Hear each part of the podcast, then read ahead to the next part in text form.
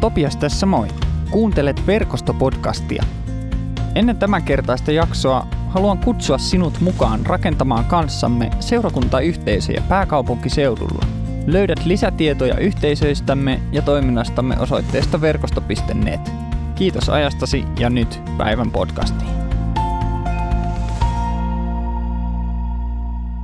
Sen pitemmittä puheitta luetaan, luetaan Markuksen evankeliumista. Kari tuossa sanoi, että, että tota, on tämmöinen kirkkovuoden teemana tämmöinen Jeesuksen uhritie ja, ja kohti pääsiäistä käydään ja, ja näin meille evankeliumissa sitten kerrotaan.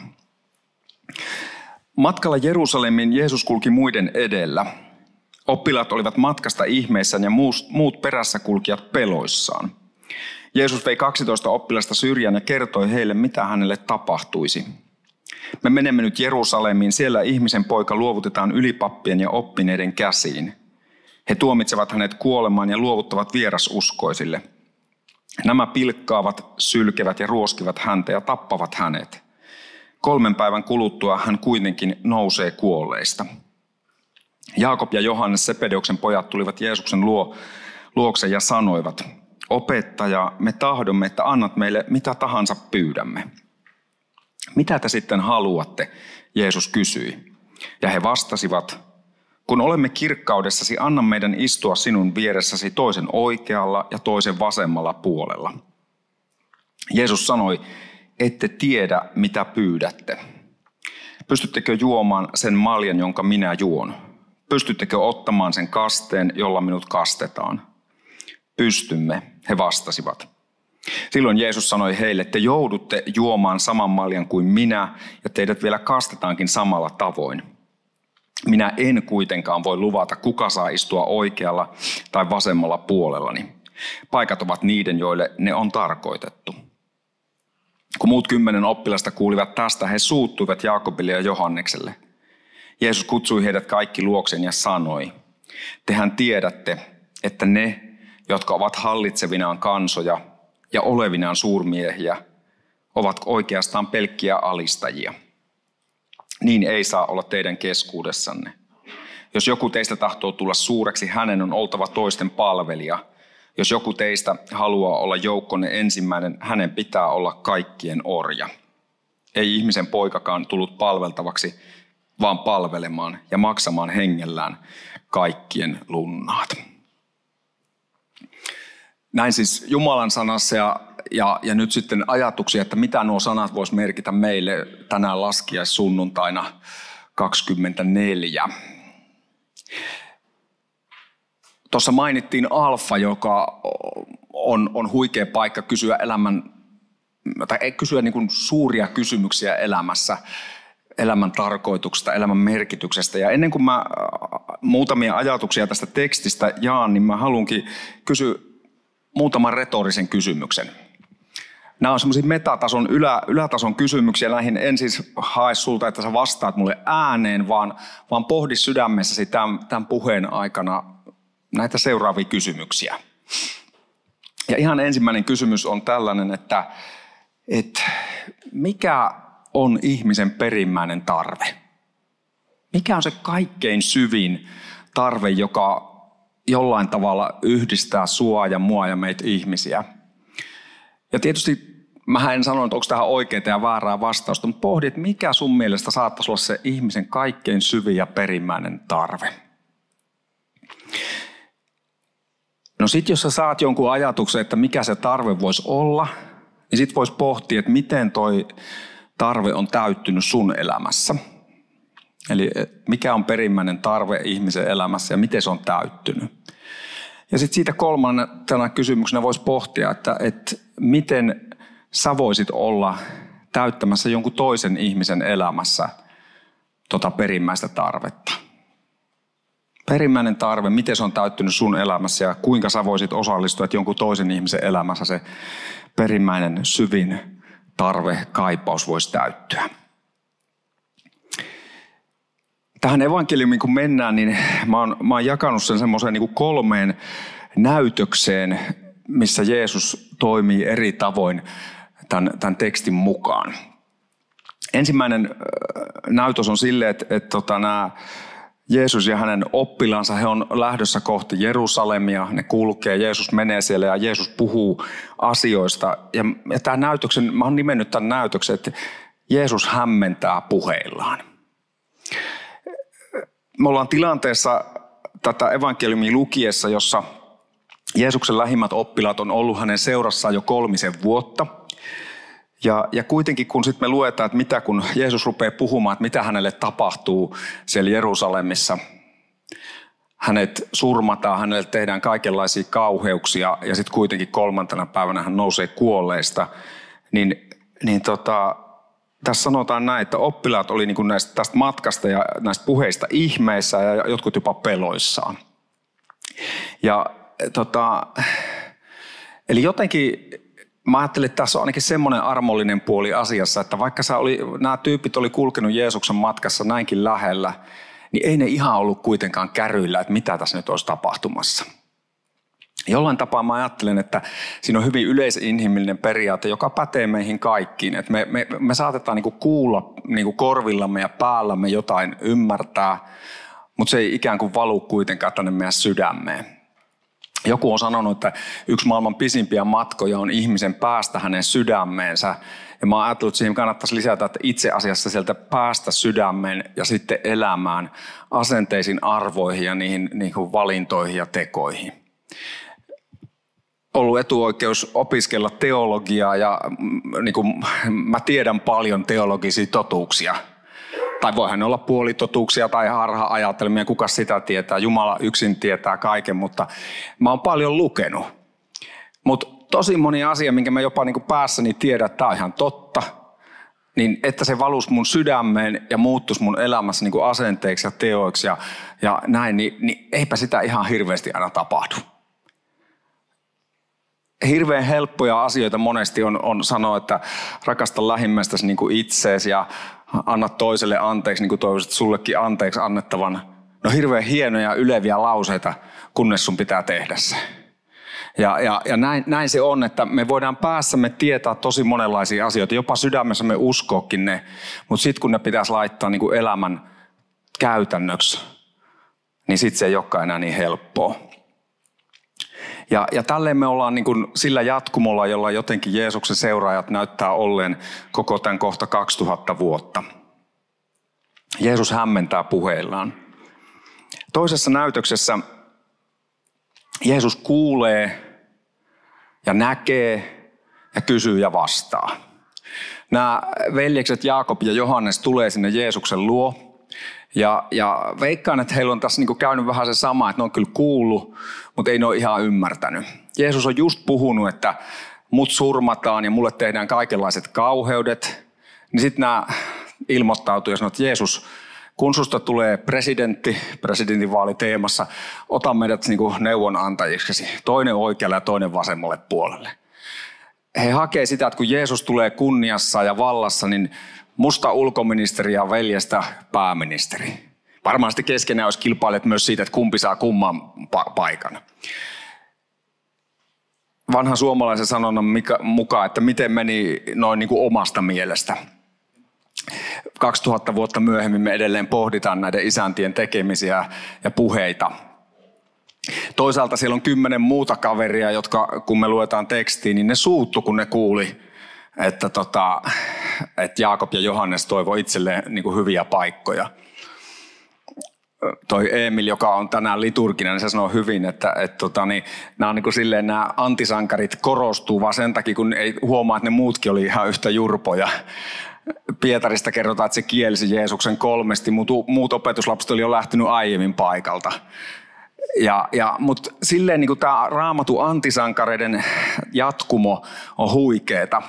Että jos olet yhtään niin kuin minä, niin huomaa aika usein, että jaha, ei tämä nyt mennyt ihan taas niin kuin maaliin. Niin sitten toteaa, että mä oon ihan vaan tutulla jatkumolla, miten tämä, tämä matkaa tätä on kuljettu. Rima ei ole kovin korkealla, se on peräti pudotettu alas ja kaivettu maan alle. Ja, ja tota niin, niin. Että ei tarvitse hätäillä, jos ei ihan aina A hiffaa ja B ei mene ihan nämä omat pyynnöt ja kysymykset ja toiveet niin kuin maaliin. Tässä kaksi näytöstä. Ja kun me mennään tuohon kolmanteen näytökseen, niin mä halusin ensin oikeastaan pohtia, että mikähän oli tämän Jaakobin ja Johanneksen niin kuin tämän pyynnön ja kysymyksen taustalla. Mä ajattelen, että sen ehkä kuitenkin pohjimmainen perimmäinen tausta kumpuaa sieltä niin kuin ihmisen perimmäisestä tarkoituksesta, mitä äsken tässä niin kuin kehotin pohtimaan. Mä veikkaan, että ne oli ne veljekset, ne oli jättäneet elämänsä, ne oli kulkeneet sen muun porukan, niiden läheisten opetuslasten oppilaiden kanssa kolme vuotta, luopuneet elämästään. Ja sitten varmaan tuli se ajatus, että, että Jeesus, oot sä nähnyt meidät? Mä, mä oon luopunut kaikesta sun takia. Oot sä nähnyt meidät? Näet sä meidät? Huomaat sä, miten me ollaan oltu ahkeria ja hyviä? Onko mä arvostettu? Ja tietysti sitten iski varmaan vähän valta, että kyllä tuo Jeesus aikamoinen ihmeiden tekijä että tässähän voisi itsekin vähän niin kuin hyötyä tästä hommasta. Jotain tällaista. Mutta mä ajattelen, että sen pohjimmaisena ajatuksena on kuitenkin se nähdyksi ja hyväksytyksi tulemisen tarve. Ja sitten tässä kolmannessa näytöksessä, kun Jeesus rupeaa puhumaan, että mistä vallassa on kysymys. Hän tietysti ottaa sen, kun nämä kaverit sanoo, että me halutaan nämä huippupaikat ja muutkin olisi mielellä niitä ollut ottamassa – Jeesus kääntää tässä kolmannessa näytöksessä itse asiassa kaikki elämän niin kuin asiat ylösalaisin. Jotkut tiedätte tämän Tatu ja Patu kirjasarja ja siinä sanotaan, että ne veljekset on kotoisin Outolasta, jossa asiat tehdään vähän niin kuin nurinkurisesti tai toisinpäin. Ja, ja mä ajattelin, että itse asiassa Jumalan valtakunta on se todellinen Outola. Jeesuksen mukaan, jos sä haluat olla suuri, niin sun tulisi tulla kaikkien palvelijoiksi – jos sä haluat olla ensimmäinen, sun pitäisi olla kaikkien orja.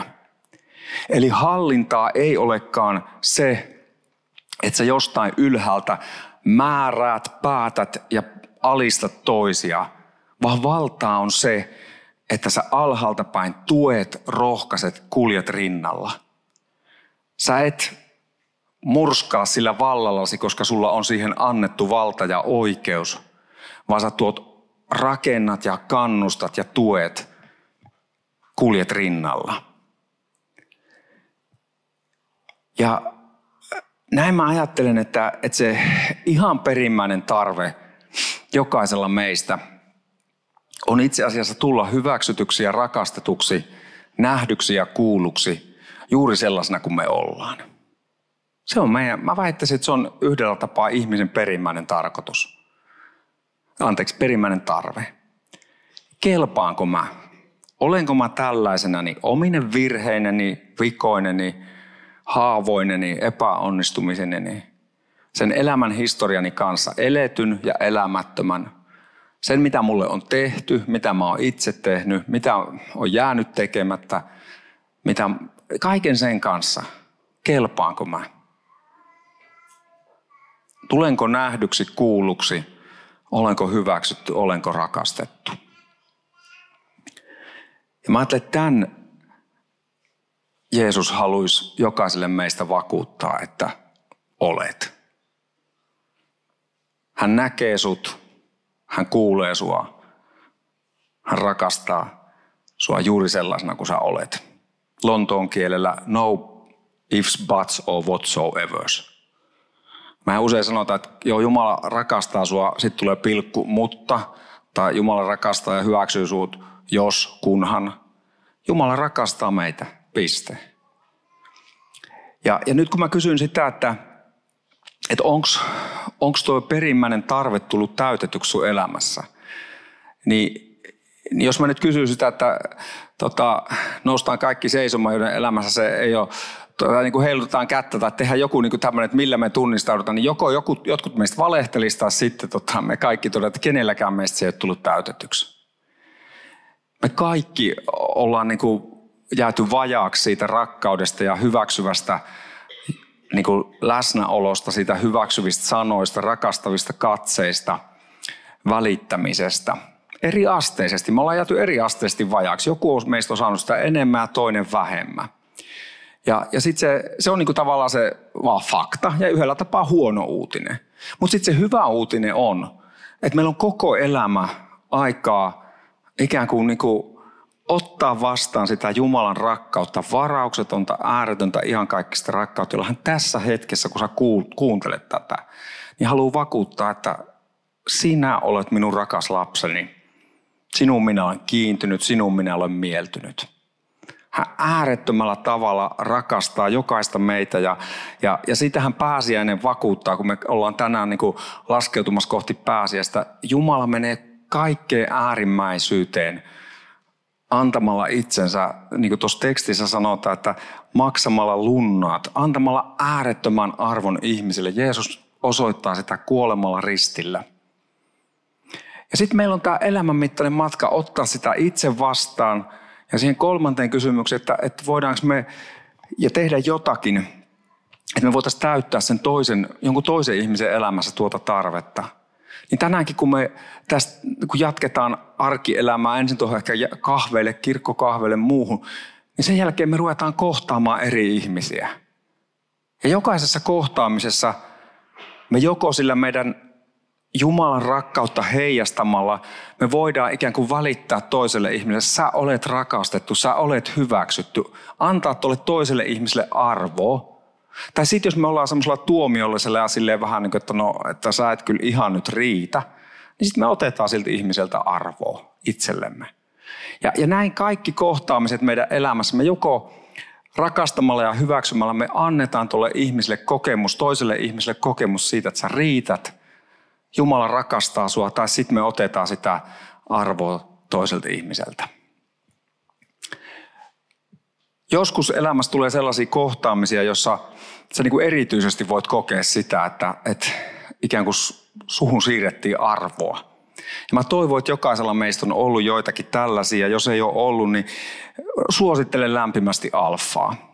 Huikea paikka kohdata ihmisiä ensin aterialla, sitten kuunnella vähän alustusta ja sitten käydä avointa keskustelua ja kertoa omia elämän asioita ja, ja tulla nähdyksi, kuulluksi, hyväksytyksi ja rakastetuksi juuri sellaisena kuin on omien kysymysten ja epävarmuuksien ja epäilyjenkin kanssa.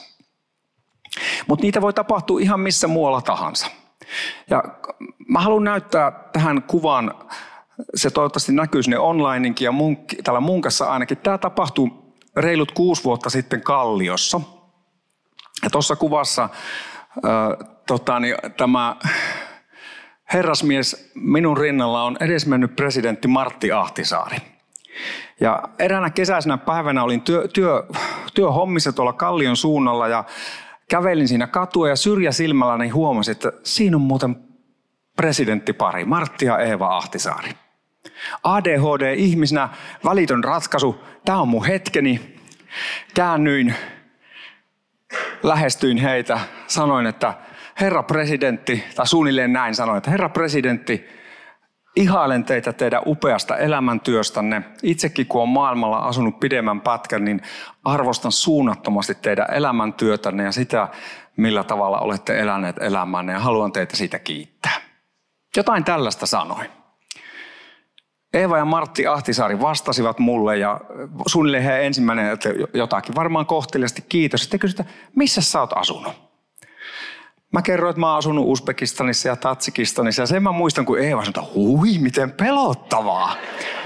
Sitten mä ajattelin niin kuin mielessä, että ootas nyt te olette asunut niin kuin Namibiassa, kaikki sisällissodat ja kaikki muut. Ja, ja, ja ystävät hyvät, siinä hetkessä, jossa mä menen kiittämään on, tai niin kuin ilmaisemaan arvostustani Suomen tasavallan presidentille, Nobelin rauhanpalkinnon voittajalle, niin koko asetelma kääntyi päälailleen.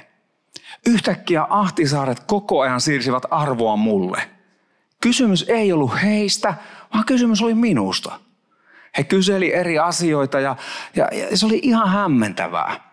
Ja, ja tota, mä ajattelin, että jos mä, kun tämä kohtaaminen olisi ollut silleen, että kun mä olisin sanonut sen, mitä olisin sanonut, presidentti Ahtisaari olisi voinut kumartaa kohteliasti ja sanoa, että kiitos ja jatkaa matkaa. Ja mä olisin ajatellut, että vau, mä kohtasin presidentin. Tai jos hän, olisi, hän ei olisi suunnilleen reagoinutkaan, niin mä, mä olisin silti ollut iloinen. Ja mä ajattelin, että oli kiireinen päivä. Ja, ja mä, mulla olisi edelleen niin kuin tarina iltanuotiolle. Mutta ystävät hyvät, tuossa hetkessä – joka kaikki, jotka olette yhtään lukeneet edesmenneestä presidentistä, niin se oli hänen tapansa käyttää valtaa. Emil antoi ihan huikean määrittymän tälle. Ahtisaari varmaan toimi jokseenkin näin, että, että miten me puhuttiin tästä samasta tekstistä. Emil puhui siitä roihuvuorossa ja hänen, hänen hieno lause Emilin siis oli tällainen, että suuruus ei ole sitä, että moni näkee sut, vaan suuruus on sitä, että sä näet monet. Eli ymmärrättekö hyvät ystävät, että kuuluisuus, suuruus, monet haluavat, että voi että kun mä olisin niin kuuluisa, ihmiset näkis, mutta ei se ole suuruutta. Suuruus on sitä, että sä näet toisen ihmisen, annat hänelle arvoa. Ja se, se kohtaaminen Ahtisaarten kanssa meni siihen hetkeen, että mä, taj, mä, mä että mun on pakko jotenkin vapauttaa heidät tästä. Mä sanoin, että, mä sanoin, että eiköhän teillä ole muutakin tekemistä kuin tota, jutella mun kanssa tässä, tässä kadulla. Joo, Eeva sanoi, että me ollaankin menossa Martille ostamaan uutta keppiä keppikaupasta. Ja, ja tota, sitten mä sanoin, että hei, voitaisiko me ottaa sellainen selfie? Ja Martti vastasi, että mikä se on? Ja no sitten mä ajattelin, että no helpommalla pääsee, kun mä sanoin sille adjutantille, joka siinä vaiheessa oli jo varmaan todella, että no niin, taas mennään, että ei ole kiirettä. Että. Sitten mä sanoin, että voisikohan toi adjutantti ottaa meistä kuvan. Ja mä sanoin, että, että ja totta kai voi ottaa, paitsi ei, ei minun hiukseni ei ole ollenkaan kuvaus kunnossa. Ja näin mä sitten päädyin Martin kanssa kahdestaan kuvaan. Mutta ystävät hyvät, kun me ajatellaan, että miten Jeesuksen seuraajana tulisi elää, niin Jaakob ja Johannes, niillä homma ei mennyt ihan putkeen, niin kuin se ei mene monella muullakaan. Mutta Eeva ja Martti antoi huikea esimerkki, mitä Jeesuksen seuraajana eläminen on. Sitä, että sä näet jonkun toisen ihmisen, sä kuulet hänen tarinansa ja sä siirrät hänelle arvoa. Sä et ota sitä itsellesi, vaan sä annat sitä toiselle. Ja näin meidän perimmäinen tarve tulla nähdyksi ja kuulluksi juuri sellaisena kuin me ollaan, tulla sillä tavalla hyväksytyksi ja rakastetuksi, niin se voi lähteä tästä tilasta, kun me kuullaan, Jumalan pyhä henki asuu jokaisessa meissä. Ja jos et sä tänään ajattele, että en mä oikein tiedä tuosta Jeesuksesta mitään, niin tänään on sun niin kuin, hetki sanoa Jeesukselle kyllä. Sano, että mä en, mä en tiedä, olenko mä rakastettu, olenko mä hyväksytty. Jumala sanoo sulle, että sinä olet rakastettu, hyväksytty, minun ainutlaatuinen, arvokas lapseni, minun omaksi kuvakseni luotu. Mä rakastan sua ihan kaikkisella rakkaudella tässä hetkessä sun elämäsi jokaisena päivänä ja kerran sitten ihan kaikkisuuteen asti. Ja tänään Jumala haluaa antaa sulle juuri sen arvon. Sen arvo, jolla hän niin kuin, osoitti sitä äärimmilleen sitä rakkauttaan, itsensä uhraavaa rakkautta, suostumalla ristin kuolemaan. Tämän päivän toisena tekstinä on jo, tuolta korintolaiskirjasta 13. luvusta, jossa puhutaan rakkaudesta, miten se on kärsivällinen, lempeä ja, ja tota, kaikkea muuta hyvää, mitä rakkaus on. Ja sitten siellä on se kohta, jossa sanotaan, että rakkaus ei koskaan katoa. Jumalan rakkaus ei katoa, mitä ikinä sun elämään tällä hetkellä kuuluukaan. Jumalan rakkaus antaa sulle arvon tässä hetkessä ja, ja ihan kaikkisesti. Jeesus sanoi, että ihmisen poikakaan ei tullut palveltavaksi, vaan palvelemaan ja maksamaan hengellään kaikkien lunnaat. Jeesus näkee sun elämän, hän kuulee sua, hän rakastaa ja hyväksyy sut juuri sellaisena kuin sä oot. Ja hän haluaa lähettää jokaisen meistä heijastamaan tuota Jumalan rakkautta toinen toisillemme, antamaan arvoa niille ihmisille, joita, jonka kansassa on tullut tähän kirkkoon, sille ihmiselle, joka sun kanssa on hankala olla ja sä et ole ollut pitkään aikaa tekemisiä. Sille ihmiselle, kenet sä sattumalta törmäät siellä, täällä tai tuolla. Jokaisessa kohtaamisessa Jumala haluaa meidän siirtävän sitä Jumalan rakkautta, jolla hän rakastaa meitä, niin toinen toisillemme. Jäädään tässä hetkessä Jumalan hyvää huolenpitoa ja, ja tota, jos on ok, niin mä ehdotan, että noustaan, ikään, noustaan seisomaan sen merkiksi, että, että me jotenkin halutaan tässä ja nyt ojentautua sitä kohti, mitä Jumala on puhumassa meille. Jos sä koet luontevana, niin pistä silmät kiinni tai pidä ne auki. Jos haluat pitää, laittaa ikään kuin käsiä auki mieluummin kuin tolleen puuhkaa, että no elää nyt kovin lähelle tuu Jumala. Tee silleen, mikä hyvältä tuntuu. Mutta anna Jumalan rakkauden kohdata sua anna Jumalan rakkauden täyttää sua. Ja jätetään kaikki se, mikä sydäntämme painaa tässä hetkessä Jumalan käsiin ja rukoillaan yhdessä. Jeesus, tässä me ollaan itse kukin oma elämämme kanssa. Me tajutaan se, että koska elämässä me ei ole saatu sitä rakkautta, jo varauksetonta rakkautta, hyväksyntää, niin me niin usein epäillään sua. Me on hirveän vaikea luottaa siihen, että sä oikeasti ja todellisesti rakastasit meitä ja hyväksyisit meidät, koska sä tiedät millaisia me ollaan. Me tiedetään itsekin omat vikamme ja syyllisyytemme, kaiken sen, joka sydäntämme painaa.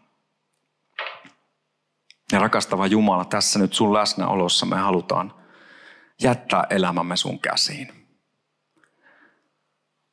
Me halutaan tunnustaa ja, ja jättää se, tai ne asiat, minkä me tässä hetkessä tiedetään painavaa sydäntämme. Jos me tiedetään, että me ollaan rikottu sinua, lähimmäisiämme itseemme, tätä luomakuntaa vastaan, tehty väärin, ajatuksin sanoin, teo ja laiminlyönnein. Kiitos, että sä et mistään meitä tuomitse, vaan sä kutsut meitä yhteyteesi. Tässä hetkessä, jos sä haluat vielä hiljaisesti jotenkin Jumalalle jättää mitään, mikä sydäntä painaa, niin voit tehdä sen. Jumalan sana vakuuttaa meille, että, että Jumala on rakastanut meitä niin paljon, että antoi ainoan poikansa. Ettei yksikään, joka häneen luottaa ja uskoo, joutuisi kadotukseen, vaan saisi ihan kaikki se elämä. Jumala sanoo, että hän on antanut anteeksi ja unohtanut kaikki meidän syntimme ja rikkomuksemme. Ja rakas ystäväni, julistaa sinulle tämän synninpäästön isän ja pojan ja pyhän hengen nimeen. Me rukoillaan, että tule pyhä henki. Tule Jumalan henki ja vakuuta meitä sinun iankaikkisesta rakkaudesta. Vakuuta meitä, että tässä hetkessä ja aina iankaikkisuuteen me olemme sinun ainutlaatuisia, sinun iankaikkisesti rakastamia lapsia. Täytä meidän sydämemme niin, että me voidaan tuota rakkautta vastaan otettuamme lähteä ja levittää sitä toinen toistemme elämää. Niin, että kun me kohdataan ihmisiä ja tilanteita, niin me voidaan nähdä ja kuulla. Rakastaen antaa arvoa toinen toisillemme ja näin levittää Jumala sinun valtakuntaasi. Kiitos, että saamme jäädä sinun rakastaviin käsiin ja tietää, että sinä kuljet kanssamme. Ja jos joku meistä vielä arvelee, että, että kuuluuko tuo myös minulle, rukoilen Jumala, että tässä hetkessä vakuutat, että sinun rakkautesi kuuluu aivan jokaiselle meistä, myös juuri sinulle ja minulle. Amen. Kiitos kun kuuntelit verkostopodcastia. Rohkaisen sinua pohtimaan jaksosta nousseita ajatuksia yhdessä ystävän tai tutun kanssa tai jakamaan podcastin somessa. Lisätietoa meistä löydät osoitteesta verkosto.net. Kuullaan taas seuraavassa jaksossa.